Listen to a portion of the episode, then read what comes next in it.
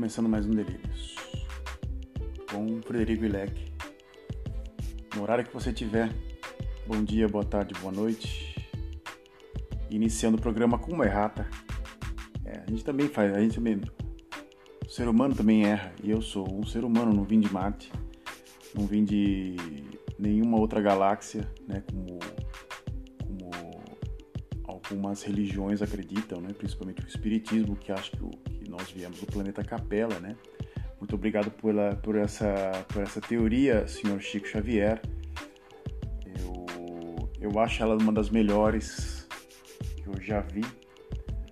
Publicando a errata, eu falei Lima Barreto, em vez de Lima Duarte e Celso Migliotti, que eu não me dá onde eu tirei isso. É, Flávio, meu, assim, realmente eu eu cometi um erro e um erro crasso. E é um erro que eu cometo que vai provavelmente é uma, é, é uma coisa que me deixa engraçado e que arruína a minha vida de repórter. O erro com os nomes. Faço isso até hoje, até conhecer literalmente a pessoa, como uma amiga minha do trabalho que se chama Janel e eu chamo ela de Chantal. Chamei, a chamei, a chamei de, de Chantal pelo menos uma semana inteira e ela falou assim: Meu nome é Janel. Eu acho bonito o nome Chantal, mas eu não me chamo Chantal. E uma menina que chamava-se Lique, eu chamei ela de Lisa. Não, é. Eu chamei ela de Lisa quatro vezes. Ela falou assim: Tá ok, uh, Isaac, eu, eu, daqui a pouco eu pego para você que você quer. Eu falei assim, Isaac, ah, também, então, eu até na brincadeira falei assim, ah, também pode me chamar disso também, se você quiser. Né, mas, a brincadeiras à parte, o delírio hoje, depois dessa errata, essa, esse erro crasso, vergonhoso, no qual eu vou deixar, no, no, não vou apagar o programa, literalmente para eu lembrar desse erro, porque às vezes a minha, a minha memória é um pouco falha eu vou hoje dedicar o meu, meu programa a uma memória, e principalmente memórias de infância. Por que infância? Bem, é, eu vou é, tentar entender esse, esse delírio que as pessoas pedindo AI-5, as pessoas pedindo intervenção militar e o caramba 4. Eu fui uma, uma, uma, criança da ditadura militar. Né? Eu sou nascido em 1974. Então, por isso, o delírio de hoje chama-se O que foi a ditadura para mim? Simples. É, eu vou tentar explicar em menos de 15 minutos ou 20 minutos, até nesse período, o que, que foi a ditadura para mim. A ditadura para mim era todo dia 31 de março na escola, cantar o hino nacional, saber o hino da bandeira, o hino da independência, decorar hinos como do Exército, Marinha Aeronáutica, ou Marinha Exército Aeronáutica, essa é a forma correta, a sequência correta. E ir para o grupo escoteiro, entrar no 6 Batalhão de Santos e ver não tinha nenhum grupo marchando ou coisa do gênero, porque a ditadura já estava num processo de abertura à democracia, não era mais uma uma, uma ditadura, é, era chamada ditabranda, né, com o Geisel, né, eu nasci na época do Geisel. E ter um prefeito biônico em vez de um prefeito eleito, né? E acho que era o Paulo Barbosa na época que eu, que eu me lembro, assim, mais ou menos. E as primeiras eleições diretas, que veio a direta já em 84. E as diretas já. Essas são minhas lembranças de, de, de, de, infância. Meu pai reclamando dos navios comunistas que paravam e que não deixavam ele trabalhar, porque comunista não sabia trabalhar, comunista não trabalha. Era uma, uma espécie de um brainwash, uma lavagem cerebral. Aí chegava P da vida e cálculos. Isso também me lembra da ditadura militar. Cálculos. Meu, meu pai sentar e calcular o quanto era a inflação do dia e da inflação conseguir tirar uma percentagem do salário e do salário fazer compra para casa ou tentar é, é, calcular alguma coisa para ter um ganho é, compensasse que a gente não tivesse passado necessidade. Eu venho de uma família de classe média, classe média, quase média baixa, média, mas mais classe média. E meu pai trabalhava no Porto Santos como encarregado de navio e começou justamente um ano depois da ditadura, literalmente, na época de abertura da economia do Brasil. Então, por isso, a história da ditadura na minha casa é uma história positiva. Mas calmem-se, acalmem-se, por favor. Eu não vou distorcer a história, porque em si eu fui correr atrás da história e eu não vou pegar a versão da minha família e fazer essa versão virar verdade, porque história não se conta assim. A história não se descreve assim.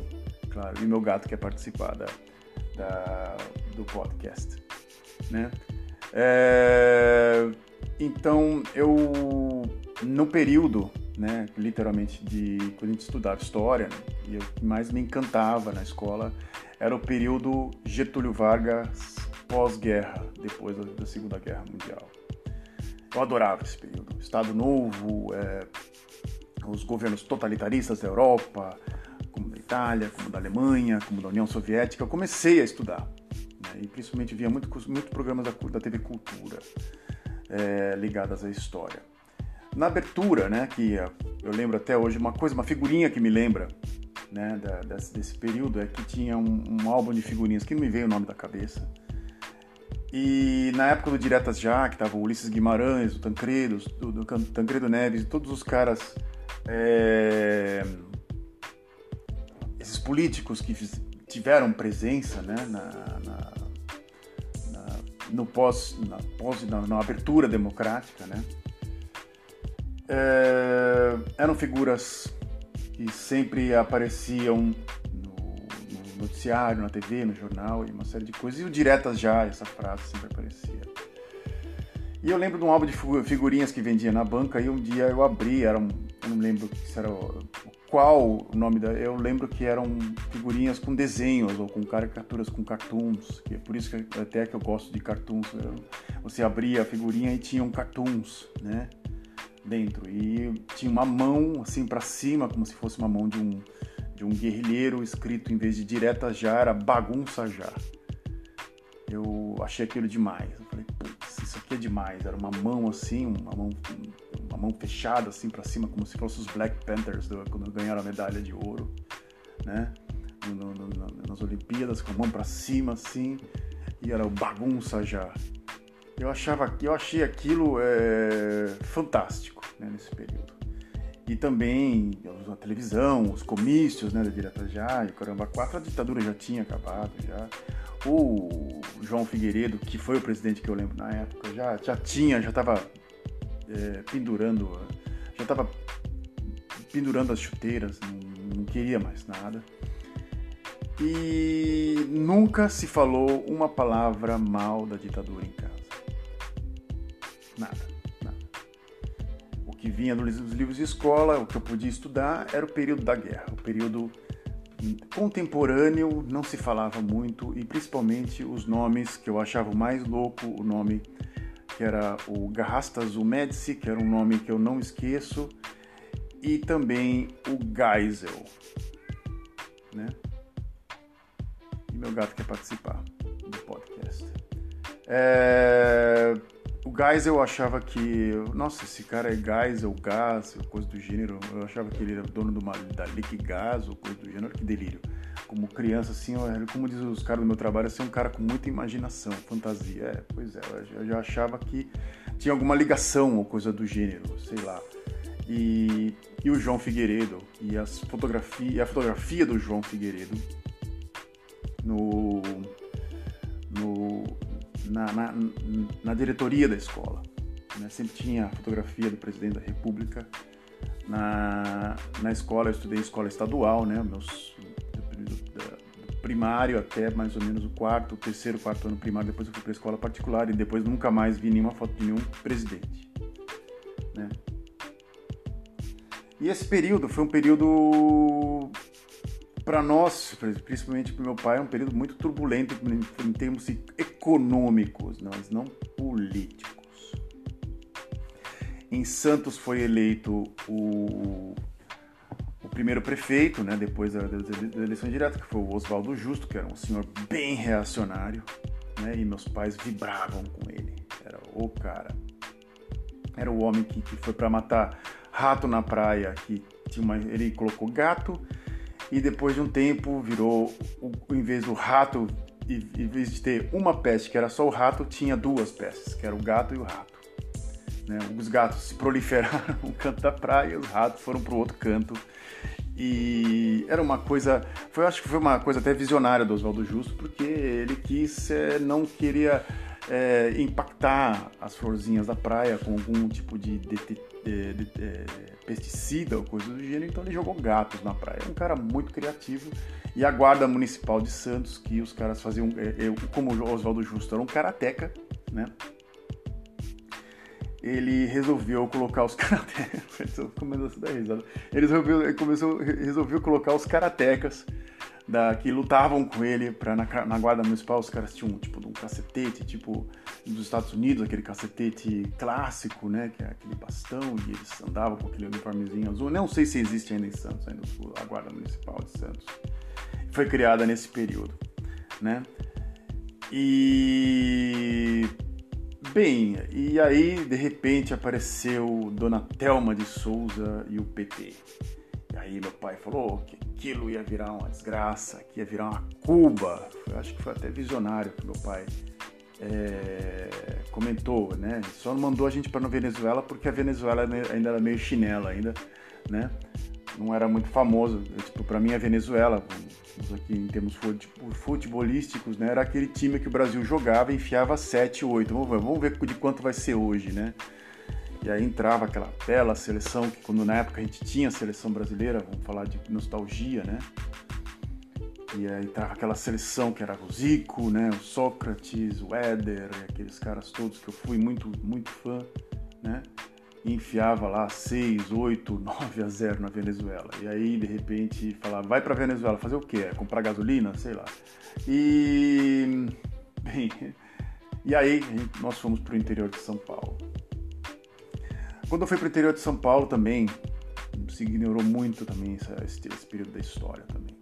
Mas a gente começava a ler algumas coisas sobre a usina de Itaipu, que era uma coisa fantástica. E como eu fiz escola técnica no, no no, no interior de São Paulo, a usina de Itaipu e as obras de engenharia da ditadura militar eram obras, vamos dizer assim, de primeiro mundo. Principalmente a usina de Itaipu, que na época é, haviam excursões, né, a gente tinha que fazer excursão e quem quisesse ir para a usina de Itaipu ia, pagava uma grana, ia lá para ver a usina mas eu fui para a usina de Marimbondo, que era a usina perto de casa, de a usina de, de hidrelétrica, né, que tinha dentro perto de casa. E lá tinha a cidade de Sem, que é uma cidade que faz fronteira, e a cidade de Fronteira. Olha que nome mais não muito criativo. Onde você mora? Eu moro em Fronteira, literalmente uma cidade que fica na fronteira com Minas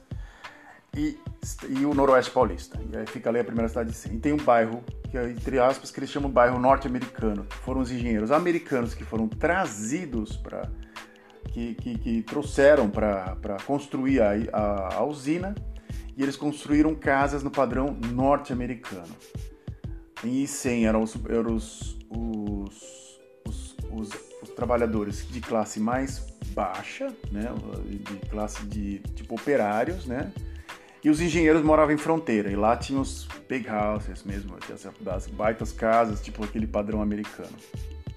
Eu não sei como é que tá atualmente, porque Furnas resolveu vender uh, as casas, não era mais do governo do estado, e, e começaram a lotear e a, e a, vender, e aquilo que virou propriedade particular, e enfiaram muro nas casas. As casas não tinham muro, era uma, era, era uma espécie de um bairro modelo americano. Era uma coisa que me chamava muito a atenção, principalmente quando eu ia. Eu gostava de ir em 100, eu tinha um amigo que morava lá. Era uma cidade de interior pequenininha, então tinha o centrinho da, de, de, de Icem, como, como aquele, todo aquele interiorzão, né? E de repente você passava um bairro e era como se você tivesse passado para outro mundo, com gramados cortados, era uma coisa muito, muito, mas muito bonita de se ver, assim, parecia que você estava em outro mundo, literalmente em outro mundo. Tinha ginásio de esporte, uma série de coisas. E. e, e front, foi, é, fronteira eu nunca fui, só lembro só que eles fizeram no mesmo período o Bernardão, né, que era uh, uma, uma espécie de tributo ao a um cara que morou na um prefeito e colocaram um cara gigante na, na, na, no centro da praça e o Bernardão tinha uma placa na frente dele uma placa que vinha do, da linha da cintura até o pé e aí algumas histórias, lendas urbanas falavam que aquela placa não existia e que o tamanho do, do, do negócio dele era do tamanho dele. Então a, a, a estátua, na minha memória, né, não sei o tamanho dela exato, caso você vá no Google e procure, a estátua tem mais ou menos uns dois metros e meio ou mais, muito alta a estátua, então você imagina. E diziam que as mulheres iam lá, e ah, isso é uma história de lenda urbana de interior, daí botaram uma placa. Besteira, eu acho que a placa sempre estava lá e aí as pessoas ficam delirando mais do que eu nesse podcast. Bem, e eu vou tentar dividir esse, esse podcast, eu acho que em duas, em duas histórias, né? porque essa é a parte da minha infância, do infância e início da adolescência, até um dia eu de repente Shazam, vamos saber o que foi a história da ditadura militar, por causa de uma frase do Luiz Henrique Mandetta. A história vai comprovar, vai demonstrar quem está certo ou errado. Eu achei uma, uma história muito sábia. O Mandetta nos últimos mostrou, se mostrou um cara muito intelectualizado. Pode ser um Léo liberal, um, um, tremendo FDP, um cara que entrou lá e arrancou dinheiro do SUS e o caramba quatro. Mas em si, intelectualmente, eu tinha até uma, uma espécie de uma, uma pequena admiração por ele. É... E essa frase ele sabiamente soltou, literalmente sabia que ia ser cozido pelo, pelo nosso querido presidente, né? Aquela, aquela coisa de louco, né? E ele literalmente soltou essa, e essa é pelo menos uma parte da minha é, memória da, como, como, como de infância e início de adolescência.